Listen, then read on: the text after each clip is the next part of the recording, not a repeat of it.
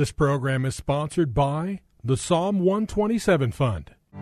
For Zion's sake, I will not keep silent. For Zion's sake, I'll not hold my peace. Welcome to For Zion's Sake. Isaiah 62 1 is taken directly out of the Hebrew Scriptures when the prophet Isaiah declared, For Zion's sake I will not keep silent, and for Jerusalem's sake I will not keep quiet, until her righteousness goes forth like brightness, and her salvation like a torch that is burning. Your hosts for the program are Shelley and June Volk, Jewish believers burdened to see Jew and Gentile become one.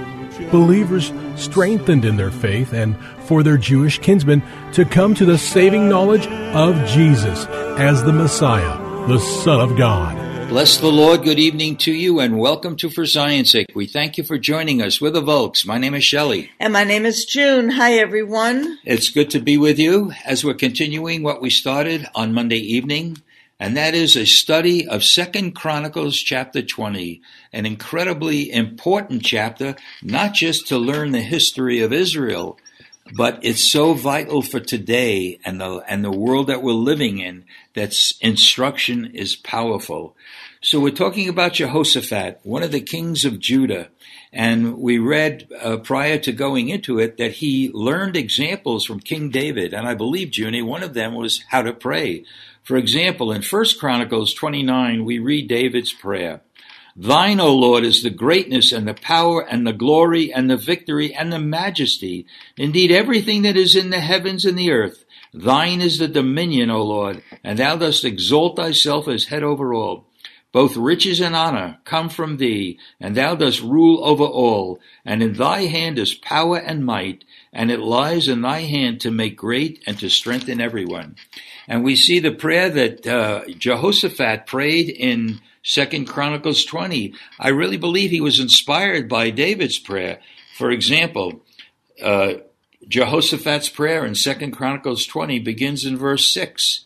O Lord, the God of our fathers, art thou not God in the heavens, and art thou not under over all the kingdoms of the nations? Power and might are in thy hand, so that no one could stand against thee.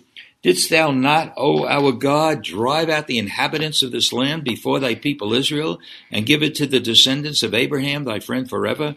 And they lived in it, and have built thee a sanctuary there for thy name. Powerful uh, relationship, Junie. You could see where uh, King David inspired Jehoshaphat. And of course, they were both kings, and of course, we know Jesus, who is called the King of the Jews. And when we talk about prayers, Junie, even as you mentioned, I believe yesterday, he gave the prayer of all prayers, you know, an address to our Father who art in heaven. Hallowed be thy name. And the part that I love most in that prayer is, Thy kingdom come, thy will be done on earth as it is in heaven. So these kings, most especially Jesus, was so anointed. So let's go to Second Chronicles 20. And the story, very briefly, was that three armies joined together, which great, it was a, a huge army that could have destroyed Judah easily. But thank you, even though Jehoshaphat was fearful, he's, the first thing he did was after announcing his fear, he turned his attention to seek the Lord. And that is, in and of itself, a lesson that we all need to learn when difficulties come. Not the last choice, but the first opportunity we have is turn our attention to the Lord. Now, Jehoshaphat could have said, I better assemble my army and provide a defense. But no, he turned his attention to the Lord. So let's continue and now see what happens from that point on. All right? Prayer was the most powerful weapon that Jehoshaphat was aware of. And his prayer was based on the fact that God is powerful and his promise was that he was going to give the land to Israel and had to overcome enemies then. But Jehoshaphat cried out from his heart and he said in verse 12, we are powerless before this great multitude, nor do we know what to do. And again, what happens in your life when you don't know what to do? What I think of right now, Junie, is what Paul said. Paul glorified it in his weakness, because in his weakness, God was able to provide his strength. We don't know what to do, but our eyes are on you. God, seeking God is not a last resort, but it's a way of life. I think of Proverbs 8 verse 17 says, I love those, God is speaking, I love those who love me, and those who diligently seek me will find me. This is exactly, Junie, what Jehoshaphat did. He put his fear aside and he sought the Lord. The circumstances of life will either bring despair or cause us to be like Jehoshaphat and declare, Our eyes are on you.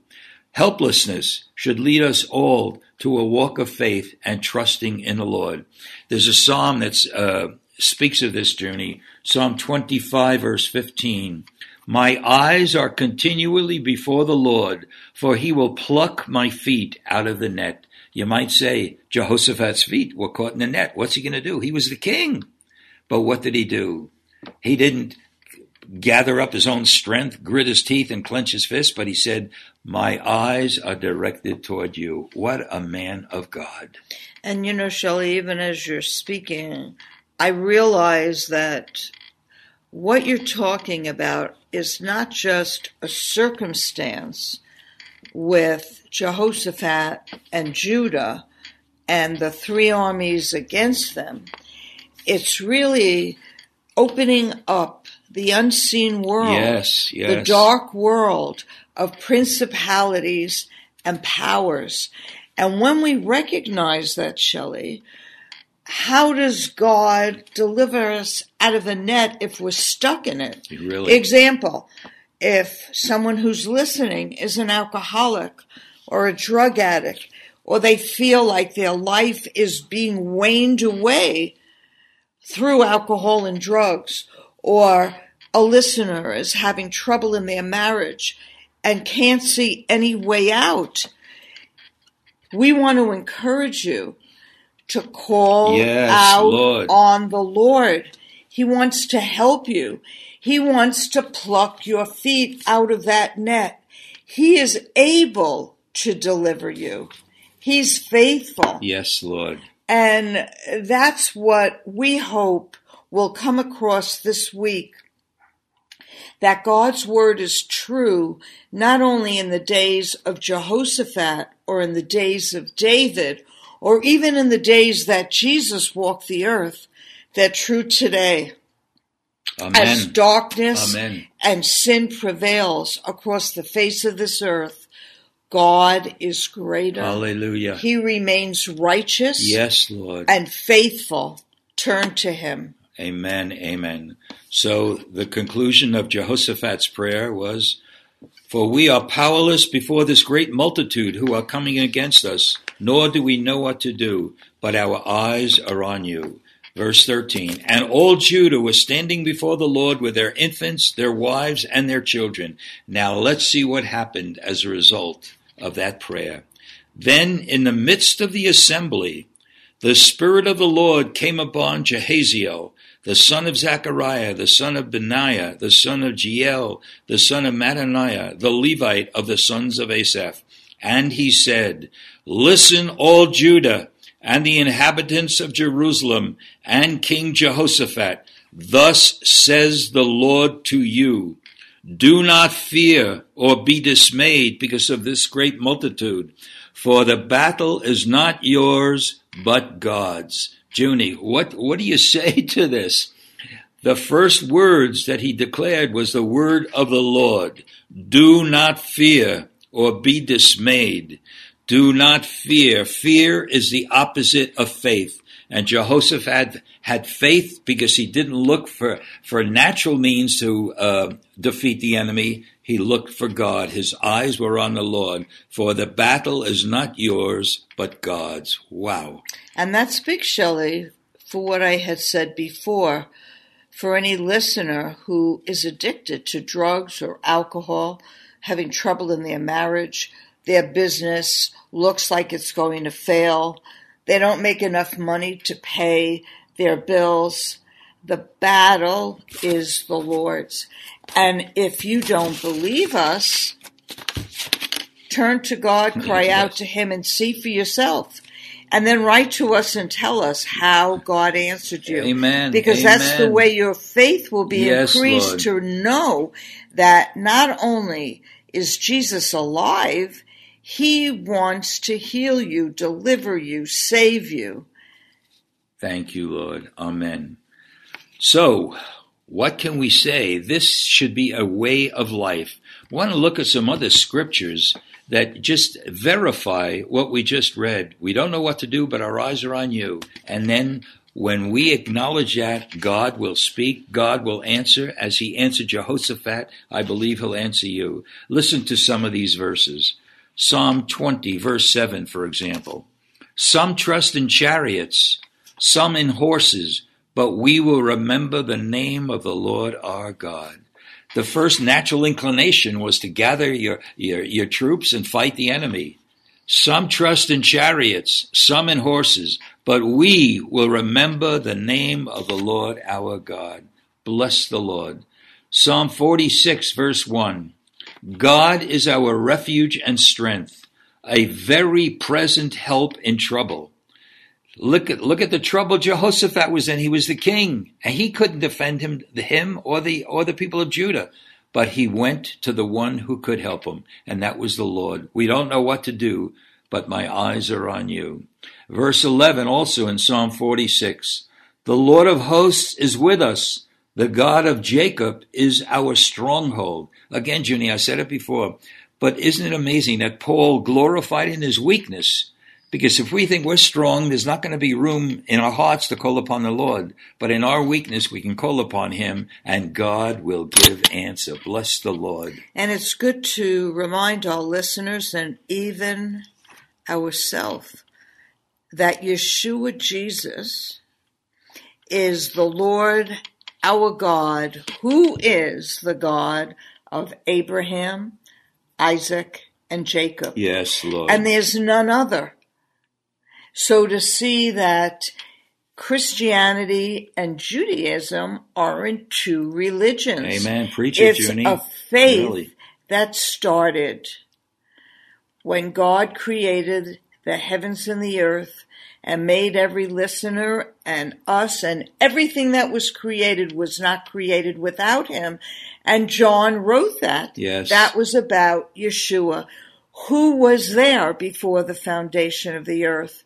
So to see we enter into a faith that has a re- real relationship, Lord. Shelley. Yes, That's why we need to spend time with the Lord. We need to spend time in His Word. We need to know His Word and we need to ask Him to check us, that we examine ourselves to see that we're walking in the faith. Yes. Lord, Lord, Lord, raise up men like David. Raise up men like Jehoshaphat. And Lord, may we live the word that Jesus spoke when he walked the earth. I do always those things that please him. We pray that for us and our listeners in Jesus' holy name. Amen.